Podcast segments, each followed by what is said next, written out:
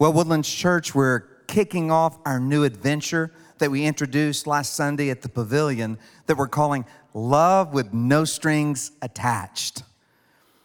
Because most of the love we see today is love with a lot of strings attached. And we said last Sunday that there's I love you because. I love you because you look a certain way. I love you because you do certain things. I love you because you act in a certain way.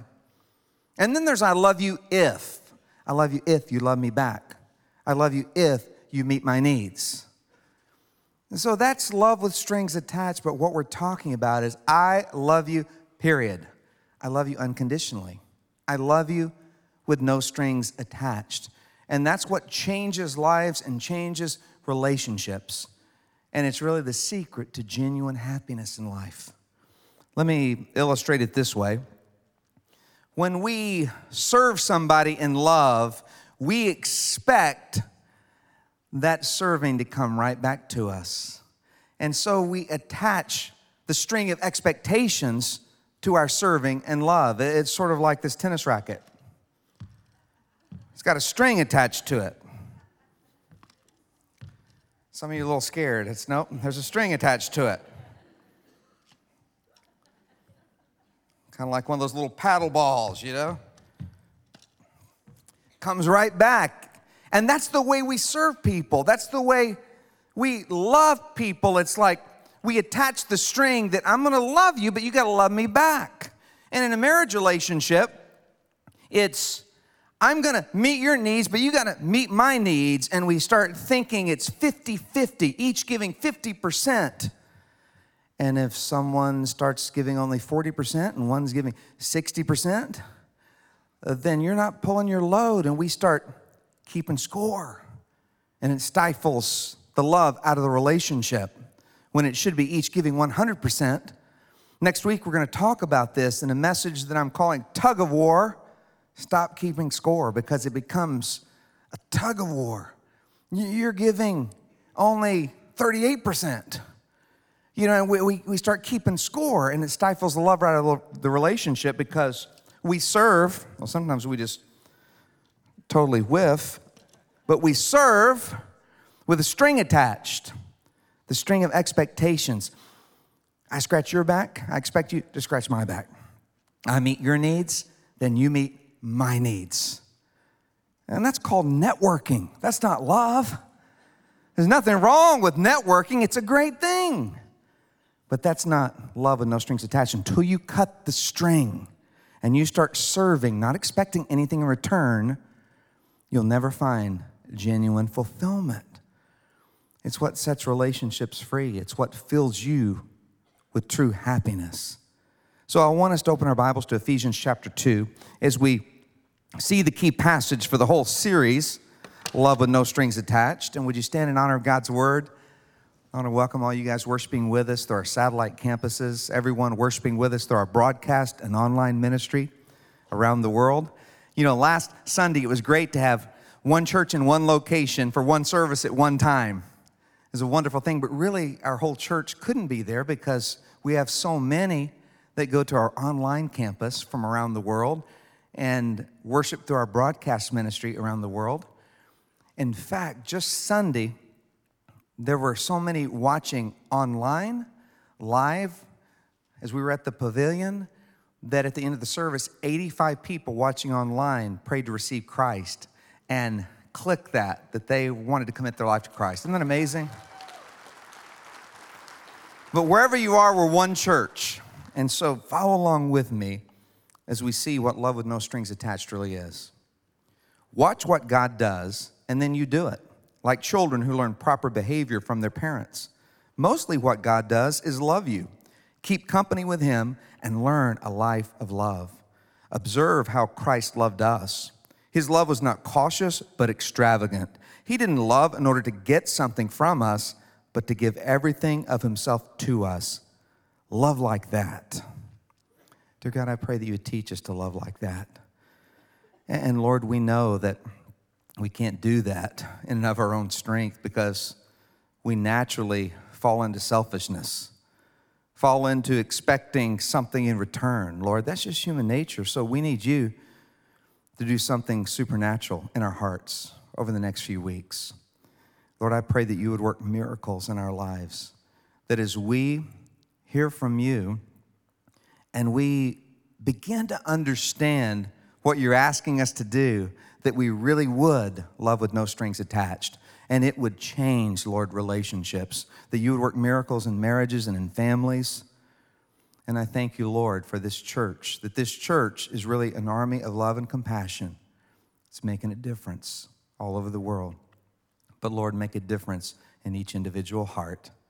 Bring healing as only you can. As we go on this journey to love, this risk and this adventure, Lord, we thank you. You're going to give back to us so much more than we could ever give. But we do it, Lord Jesus, out of love. In Jesus' name we pray. Amen. You can be seated. And I want you to underline the sentence in the middle of this passage observe how Christ loved us. And then underline the last statement in the whole passage love like that. Like what? Like Jesus. Love like Jesus. That's love with no strings attached. Well, how did Jesus love? Well, it's found in the sentence before that last statement. He didn't love in order to get something from us, but to give everything of himself to us.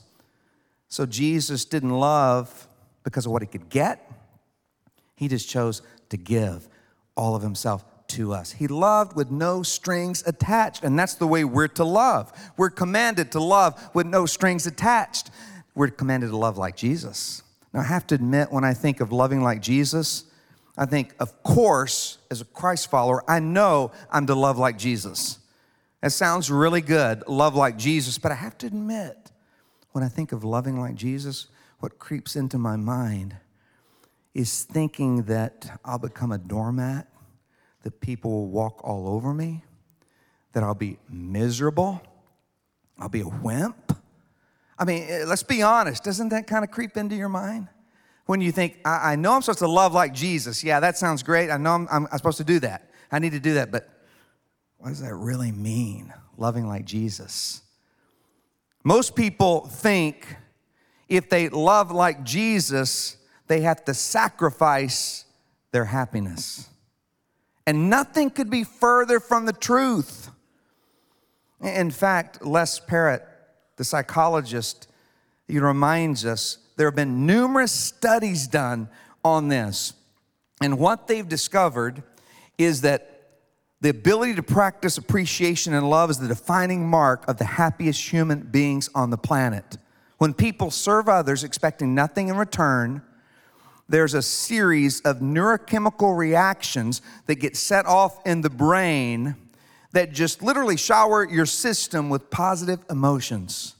All the brain science is showing this because they wondered why those people who are always giving and serving without expecting anything in return were the happiest people on the planet. And they started finding out why by looking at the brain science and what happens in the brain that God created us with. I mean, God wants you to experience real happiness. God designed you to desire true happiness. The problem is, if you seek happiness, you'll be really unhappy. Study after study has shown that the more unselfish or the more selfish you are, the less happy you are. And that's because selfish people generally are trying to get their needs met first. They're trying to get happy. They're trying to find happiness, and their goal is to find happiness, to be happy, to do things to make themselves happy, and they end up being the most unhappy people. Turns out Jesus was right all along when he said, in order to find your life, you've got to lose your life. You've got to learn to love with no strings attached, not expecting anything in return, because when you do that, then you find genuine fulfillment. Until you learn to love like Jesus, you'll never really find true happiness. It's kind of like it's tennis. Because when I serve a tennis ball, I um, am not a great tennis player. I'll do a little underhand serve. There you go. That's a pretty good catch out there. Protecting yourself. Okay. Oh, did I make it? Yeah, barely over the fence. No, wait, that's not a home run. A fan reached out and interfered. Don't get me started. Oh, wait, Lord, I'm supposed to love with no strings attached. That's right. Forgiveness, forgiveness. Forgive umpires in Jesus' name. Now, I served to you guys but you didn't serve it back. I mean, you didn't return serve. I served to you guys, but you didn't return serve. Why? Because you didn't have a racket. You're unable to return serve. And when you serve people who are unable to return serve, God gives you the greatest rewards. Now, a lot of times when I serve people in love, they return that serve right back with a blessing, and it's wonderful. And God says all through Scripture that's a great thing. You know, we serve in love, and then it, the blessing comes right back to us in return of serve. We serve in love, the blessing comes right back to us. Happens all the time. We serve and it goes back and forth in blessings in a friendship. It happens all the time and it's a wonderful thing. But when you serve someone who can't return the serve, they're unable to do anything for you, that's when you get the greatest reward of all. God says, I will bless. You get a reward in heaven. God gives you the blessing of true fulfillment on this earth. He always gives back, but my motive must not be to receive. My motive should always be I'm going to give and serve to be like Jesus.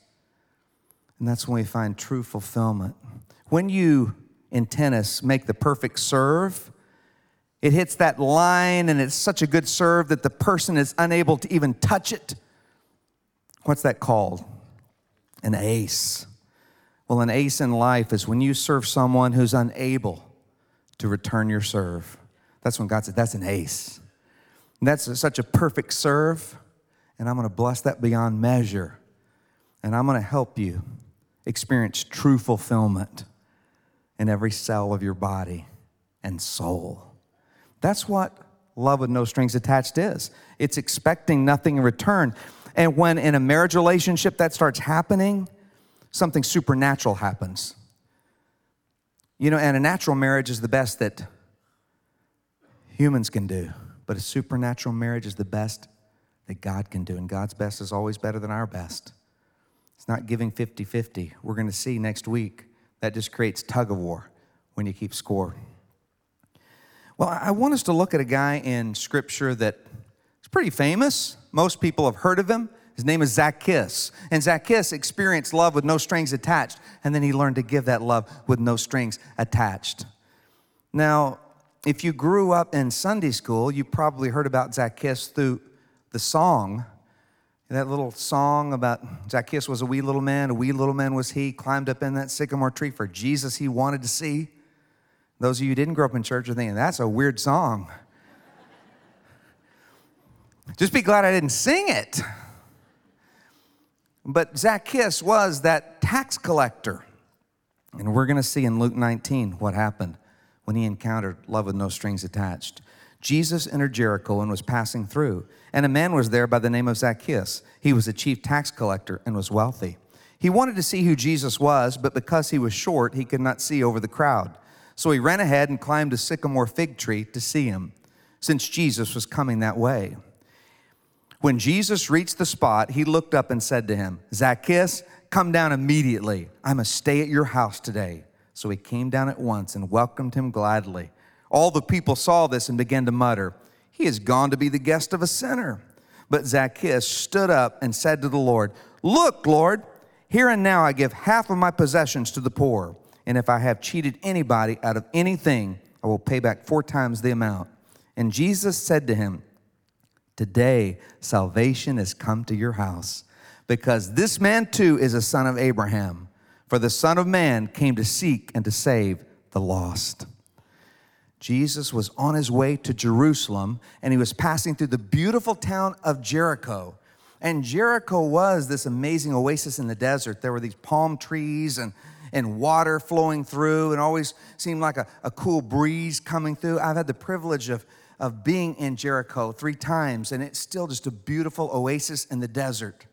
And because Jericho in that time was such a desirable place to live, it was also one of the most taxed towns in all of Israel. For the Israelites, they were being dominated by the Roman government. And so, as the Roman government came in, took over everything, they would tax towns like Jericho for as much as they could get. But the Romans wouldn't collect the taxes, they would hire these greedy Israelites to collect the taxes. They would hire dishonest and unscrupulous Israelites who would basically take over an area of town and they would collect as much tax as they could get from the people and, and then give it to the Romans, and they would keep the extra for themselves to, to really profit off the suffering of their fellow countrymen. And so the tax collectors were so despised. They were working with the enemy. And they were just despicable, dishonest people who were profiting off the suffering of fellow Israelites. Zacchaeus was one of those dishonest, despicable tax collectors. He thought his wealth would bring him happiness. You know, he had bet everything on his wealth, his possessions would bring him happiness, and it failed him miserably until he met Jesus. And we're gonna see three things in this story that show us how to love like Jesus, to love with no strings attached. For see, it's a really practical thing to love like Jesus. Yes, we need God's power to do it, but there are three very simple yet profound things that I have to do to be able to love like Jesus. And we see them in this passage. First, see like Jesus. I've got to see people like Jesus sees people. Jesus always saw what other people didn't see. In Luke 19 5, it says, When Jesus reached the spot, he looked up. So here's Jesus coming through this beautiful village of Jericho. And as he's coming through Jericho, people heard he was on the way and they said, This miracle worker's coming to town. Jesus of Nazareth, this guy's an amazing teacher. This guy's a prophet. This guy is a miracle worker. We've got to see him. And Zacchaeus was no different. He wanted to see Jesus, but he was a, a short little guy, and the crowds had all gathered in. Plus, he wanted to be inconspicuous because he was despised. He's probably a little bit afraid for his safety getting out in public like that. And so he climbs up into the sycamore tree to see Jesus and probably to hide in the leaves so he could see through. People wouldn't see him up there. And Jesus is coming through, and there's all this commotion, all this crowd around him, and he just stops. And he looks up, and he and only he sees Zacchaeus. And sometimes Jesus looks up to see us. Maybe you're climbing the ladder of success. And when everyone else looks at you, they see success, they see power, they see influence. But when Jesus sees you, he really sees you. Jesus sees the emptiness in your soul. Jesus sees your longing for fulfillment and meaning. Jesus sees you as valuable, so valuable you're worth dying for. Sometimes Jesus looks up to see us, sometimes Jesus looks down to see us, and maybe you've hit rock bottom and buried under an avalanche of failure. Jesus looks down and he sees you and he sees into your heart and he sees your hurt. He sees your longing for love and he sees you as so valuable that you're worth dying for. See, whether Jesus looks up to the highest mountain to see you or looks down into the lowest valley to see you, he sees you. Maybe no one else sees you today. Maybe no one else knows what you're going through. Jesus looks right into your heart and he sees you, the real you. He sees what's going on in your heart. He sees your hurt. He sees your deepest longings. He sees you as someone so valuable that you're worth dying for. Jesus always stopped to really see people. Everyone else on the outside looked at Zacchaeus and they saw something very different than Jesus did. Look at this next verse. This describes how everyone else saw Zacchaeus. All the people saw this and began to mutter, He has gone to be the guest of a sinner. When everyone else looked at Zacchaeus, all they saw was a low life sinner. When Jesus looked at Zacchaeus, he saw a hurting soul that needed salvation. Look at Matthew 9 36. It's one of the passages in the New Testament, and there are many of them that says, He saw. He saw. When he saw the crowds, he had compassion on them because they were confused and helpless like sheep without a shepherd. Underline the words he saw, then underline the word compassion and draw a line connecting the two because compassion comes from really seeing people. You won't feel for people unless you see people. And until I see people the way Jesus sees people, I won't have any compassion or love for them. I've got to first see them, and that produces the compassion. I heard the true story of a business executive who was taking a commuter train to work, just like he did every day.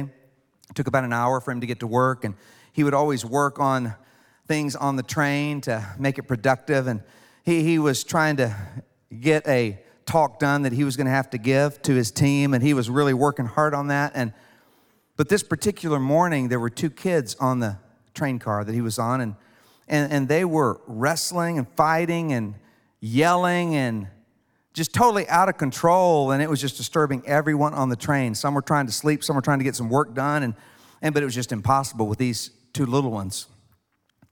And the business executive said he got so frustrated when he looked over and he saw the dad of those two children just sitting there not doing anything he said i just got so mad when i thought how selfish of him to not control his kids and just let them bother everyone else and not even care i mean what are parents doing today? You just let their kids do whatever they want to do and, and just be totally selfish, totally out of control? He said, then finally, I came over to him and said what everyone else in the train car wanted to say. And I tried to say it as nicely as I could, but I was so upset. He said, I said, Sir, uh, can you cry your kids? Uh, because they're disturbing everyone on the train. He said the, the guy just kind of came out of his trance and he said, Oh, oh I'm, I'm so sorry. We just came from the hospital where their mother passed away, and I guess they just don't know how to handle it. And I got to admit, I don't know how to handle it. I'm just sort of in shock. He said, In that second, my whole perspective changed on those kids and that dad. I saw them. I saw them in an instant. He said, For the rest of that train ride, for the rest of the commute, he said, I played with those kids and I talked to that dad, and I just felt so much compassion for them. And I felt like such a heel for the way I had judged them and because I saw them. You see, first, we've got to see people the way Jesus sees people. And then we can love people. So I, I want to challenge you to pray and say, God, help me see people the way you do. Help me see that coworker that just annoys me so much the way you do to see into their heart, to see the hurt, that need for acceptance. Lord, help me see my spouse, my kids, the way you do. The secret to parenting is being able to see your kids, what they need, what kind of love they need, and to really see what's going on in their heart and to get into their world. You got to see people before you can serve people. And so let's pray and say, God, show me what's really going on. In Luke 19, 3, it says, He, Zacchaeus, wanted to see who Jesus was, but because he was short, he could not see over the crowd. Zacchaeus couldn't see Jesus because the people were in his way. And sometimes people can't see Jesus because Christians are in the way. Let's be honest. Sometimes people want to see Jesus, but they can't see through the judgmental Christians to really see Jesus and they get stuck on a Christian they know, and they can't really see Jesus because if we don't see people like Jesus sees, then we keep them from seeing Jesus. The only way they'll know is to see the love of Jesus. The only way they'll see Jesus is if we show them Jesus' love through us. The problem, though, is we get so caught up in our own agenda that we don't stop long enough to really see people. It says in Luke 19 1, Jesus entered Jericho and was passing through. That's amazing to me because Jesus was just passing through Jericho on his way to Jerusalem, on his way to the cross to save all humankind. But he stops to save one man. Isn't that amazing? You see, he was just passing through Jericho to do something really important and stopping and staying at Zacchaeus' house wasn't on the agenda. At least the disciples didn't think it was on the agenda. But Jesus never let the agenda keep him from his purpose. But we let the agenda keep us from our purpose all the time. And we have our agendas and they're, they're good. We have our schedules, our to do list. We have our goals, our agendas, and, and we got important things that we're going to do that we don't let the Holy Spirit interrupt us. We just keep going and we miss our purpose. Jesus never let his agenda keep him from his purpose. And so I'm going to challenge you during this journey together over the next few weeks. You must stop and see people, or you will miss out on your whole purpose. Yes, you've got to get things done. Yes, you're doing important things, but the most important thing is to stop and see people and be sensitive to those holy interruptions. There's a famous study that psychologists did with some seminary students. All these people who were training to be pastors, to go into the ministry, and, and they were given an assignment by their professor to write a sermon on the Good Samaritan and to preach that sermon on the Good Samaritan. And so they had the morning to be able to prepare the sermon. They had to do it really fast. And they're preparing a sermon on the Good Samaritan, how he stopped to help the person who was wounded and hurting. And so they prepared the sermon. Then they had to come to class on time to preach the sermon and get evaluated on their preaching. But they put a an actor dressed as a homeless man, dressed as a, a wounded homeless man, right by the door of the classroom. And 90% of those seminary students hurried right by, didn't even notice him, didn't even do anything, just hurried right by because they had to preach about how you help people when they're hurting. Well, that's convicting. But that's the way we are. You know, we get so caught up in our agenda that we miss out on our purpose and we miss out on fulfillment. Jesus never let his agenda keep him from his purpose. I love where it says, when Jesus reached that place, when you reach that spot. See, we've got to see like Jesus, and then we've got to self give like Jesus. We've got to self give like Jesus. Self give is just the opposite of self take, and we've got to give with no strings attached. Self giving is just giving, not expecting anything in return. In Luke 19, 5, it says, When Jesus reached the spot, I love that. He looked up and said to him, Zacchaeus, come down immediately. I must stay at your house today. So he came down and welcomed him gladly. It looked like Zacchaeus was serving Jesus with his hospitality that day, but really Jesus was serving Zacchaeus by meeting one of his deepest needs. Jesus saw him and saw one of his deepest needs was acceptance, and so he went right into his house. Jesus said, I care more about meeting your need than what people think about me. So I'm going to meet you at your point of need because you're longing for that acceptance. No one's giving you that acceptance, and you're an outcast. And the only people at your house are other dishonest tax collectors. I love you, and I'm to go right into your house and show you my acceptance and my love. Underline when Jesus reached the spot until you reach the spot, until you reach the place where you give, not expecting anything in return, you'll never find true fulfillment. You'll never experience genuine happiness because your expectations will always get in the way. Your string of expectations will get in the way. If they don't return your serve like you expect, then you get frustrated, then you get bitter, and you start playing that tug of war we're going to talk about next weekend. But your expectations will keep you from experiencing true fulfillment. Heard an old joke about these expectations. It's about a store that sells husbands.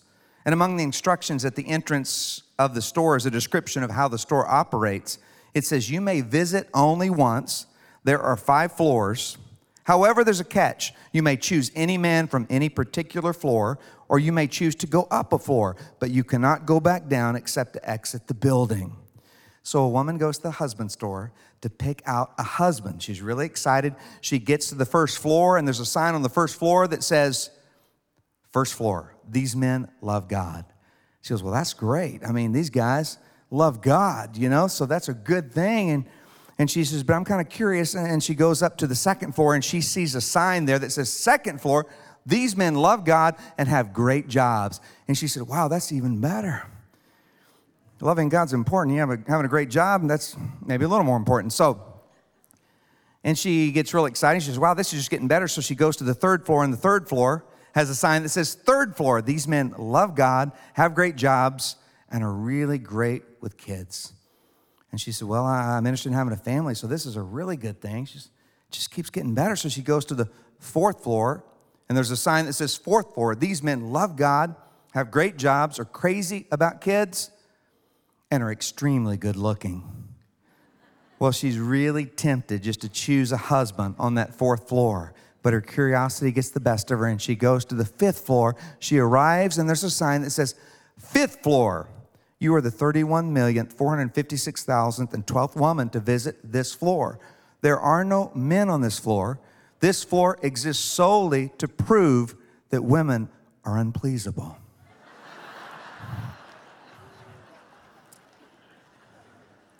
Now, ladies, don't send me any letters, no emails. I'm just reading the joke. I don't even like this joke. I don't, I don't even think it's funny. It just kind of applied, so I, I threw it in. Hey, seriously, uh, I find that it's usually, to be honest, the men, the husbands that are unpleasable or really find it hard to love, not expecting something in return. But it does work both ways. Matthew 20, 28 says, For even the Son of Man came not to be served, but to serve others, and to give his life as a ransom for many. Underline the word serve and give. That's what self giving is. If anyone had the right to be served, it was the Son of God, but he came only to serve and to give. You have to understand, folks, that at this time when Jesus taught love with no strings attached, Roman society was really cruel. They placed no value on human life.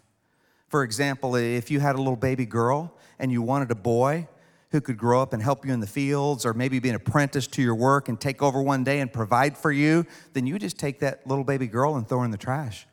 And no one thought anything of it. That's just what they did in that day. There was no value placed on human life in Roman society. And if you had leprosy, what would they do? They would just ban you from the town and they would send you out, and these lepers would form leper colonies because no one wanted to be around them. They wouldn't do anything for them. They just banished them from the town and said, Don't come near. And if you were poor or sick, you were treated as if you were invisible. Women in the first century were treated as property in Jesus' day. They were constantly abused, and no one gave it a second thought. And in Jesus' day, if you had kids and then you couldn't give them all the food and they were taking some of your food and they weren't being very useful, they would just send those kids out on the streets. There were thousands of street orphans, and everyone thought, of course, that's what you do. Too many mouths to feed. And this was what it was like it was survival of the fittest. It was look out for number one and trample on everyone else. You got to look out for yourself. And then along comes Jesus teaching love with no strings attached. Serve people who can't do anything for you in return. He, he comes along and he teaches compassion and serving and generosity and self giving in a culture of complete selfishness. And the early Christians, they took it to heart and they started loving people like Jesus and they became an army of compassion. And it just caught the attention of the whole Roman Empire. And for these Christians stood out in a sea of selfishness like a bright star.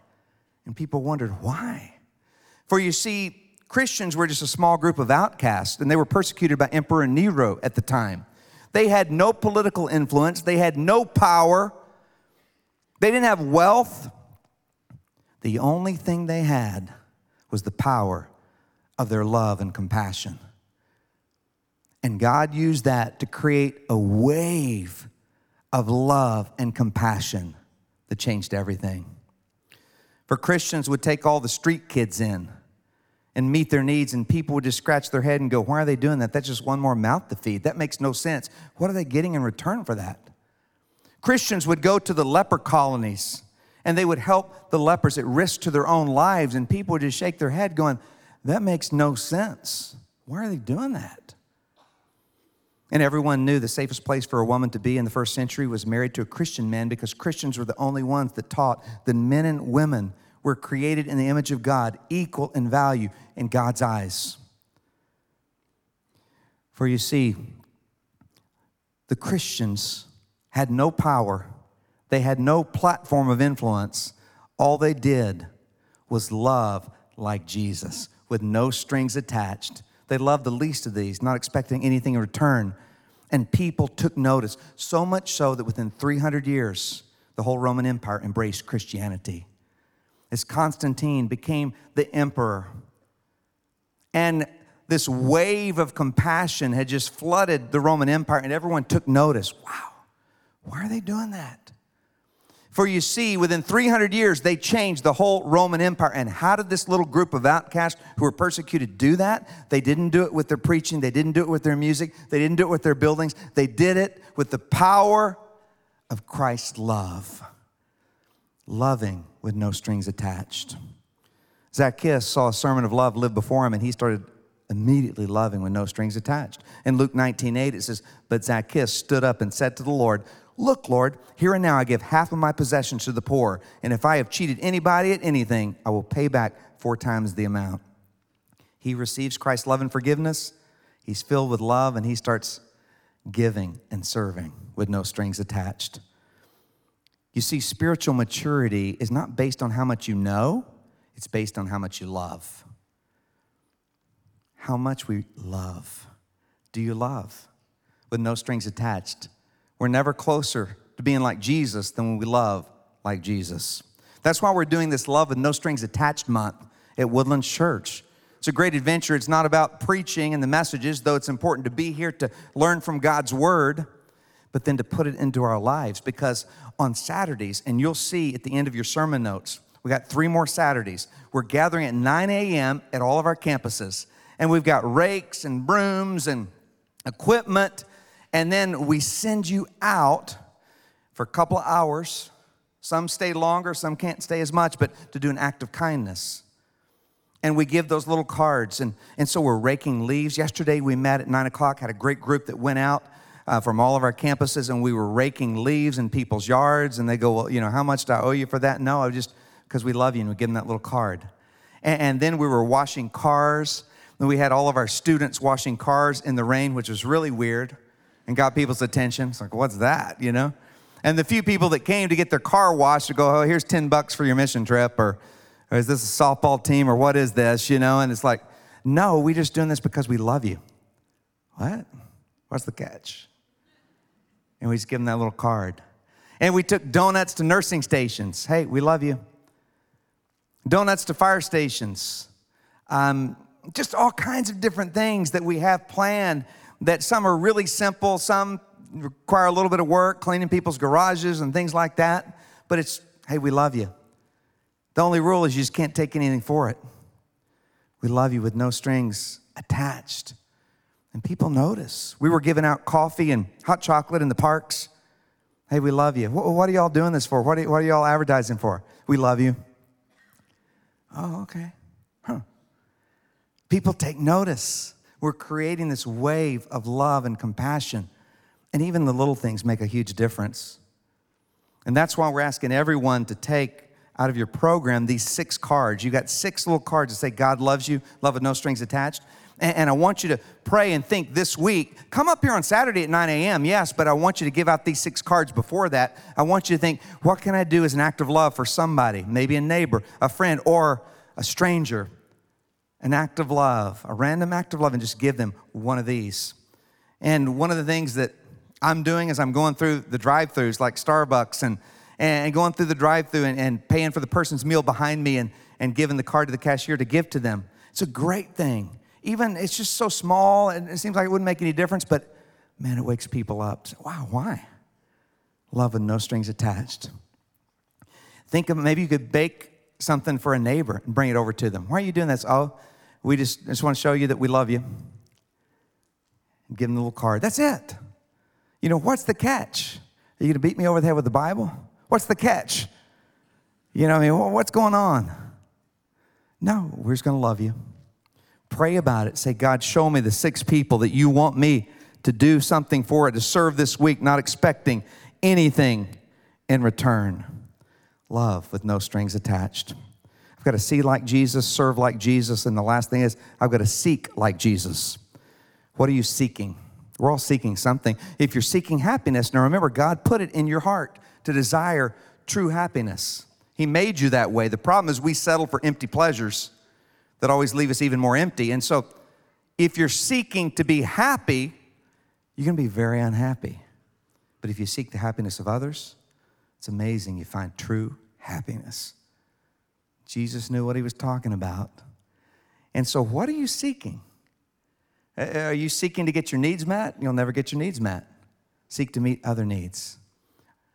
Are you seeking to be a taker or a giver? No one ever remembers takers. God wants you to be a giver. I want us to be reminded of what Woodland Church is and who Woodland Church is. We're an army of love and compassion. And Chris and I believe with all my heart we're just getting started. It's like for the first 25 years, God has been building an army of love and compassion to go through the area and around the world to show the love of Jesus Christ. And that's what you are, Woodland Church. And we're just getting started. And that's why if you join the church and go to our life class before December 31st, we're calling you a foundational member because it's like we've just been building the foundation and now the church is beginning. I encourage you, if you haven't joined a church, join today. At one o'clock, we have our membership class from one to three. We feed you. We have childcare. That's how you join. It's a baby step. The Christian life is not just believing, it's belonging to an army of compassion and getting connected to make a difference.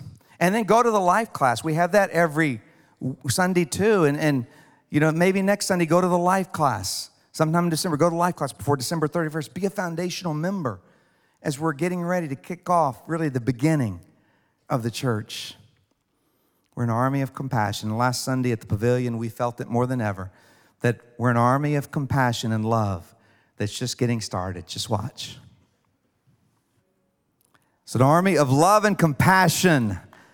And we want you to all be a part of it. Look at the last verse. This is after Jesus said to Zacchaeus, Today salvation's come to your house. I mean, you know, that's salvation when after you come to Jesus, you know, then you want to give, you want to serve. I mean, you know it's salvation when it affects your pocketbook and your schedule. Then, you know, something's happened. And Zacchaeus came to Christ. In Luke 19:10, Jesus said, For the Son of Man came to seek and to save the lost. What a powerful statement. Because Jesus came to seek the lost, there's no such thing as a lost cause. And I'm so thankful Jesus saw me as a hurting soul that needed to be found. I'm so thankful that Jesus looks at us and says, You're not a lost cause because I came to seek and to save the lost and I see you. This church is a house of hope because we point people to the hope in Jesus Christ. And that means there's no such thing as a hopeless case. This church is a house of heaven, pointing people to heaven. Jesus Christ, the only way. And this church is a house of healing because Jesus' love is healing. And He wants to bring healing to your brokenness today. Let's bow together. Dear Lord, dear Jesus, help us love like you. I, I know I can't do it with my own strength because I naturally look to get my own needs met, Lord, but supernaturally, Lord, love through me. Love through me, my family. Love through me, Lord, the people I come in contact with. Lord, help me stop to really see people instead of trying to just get my agenda done. And Lord, I pray for every one of us that you would help us this week. Open our eyes to see people, really see people the way you do, and work miracles in lives.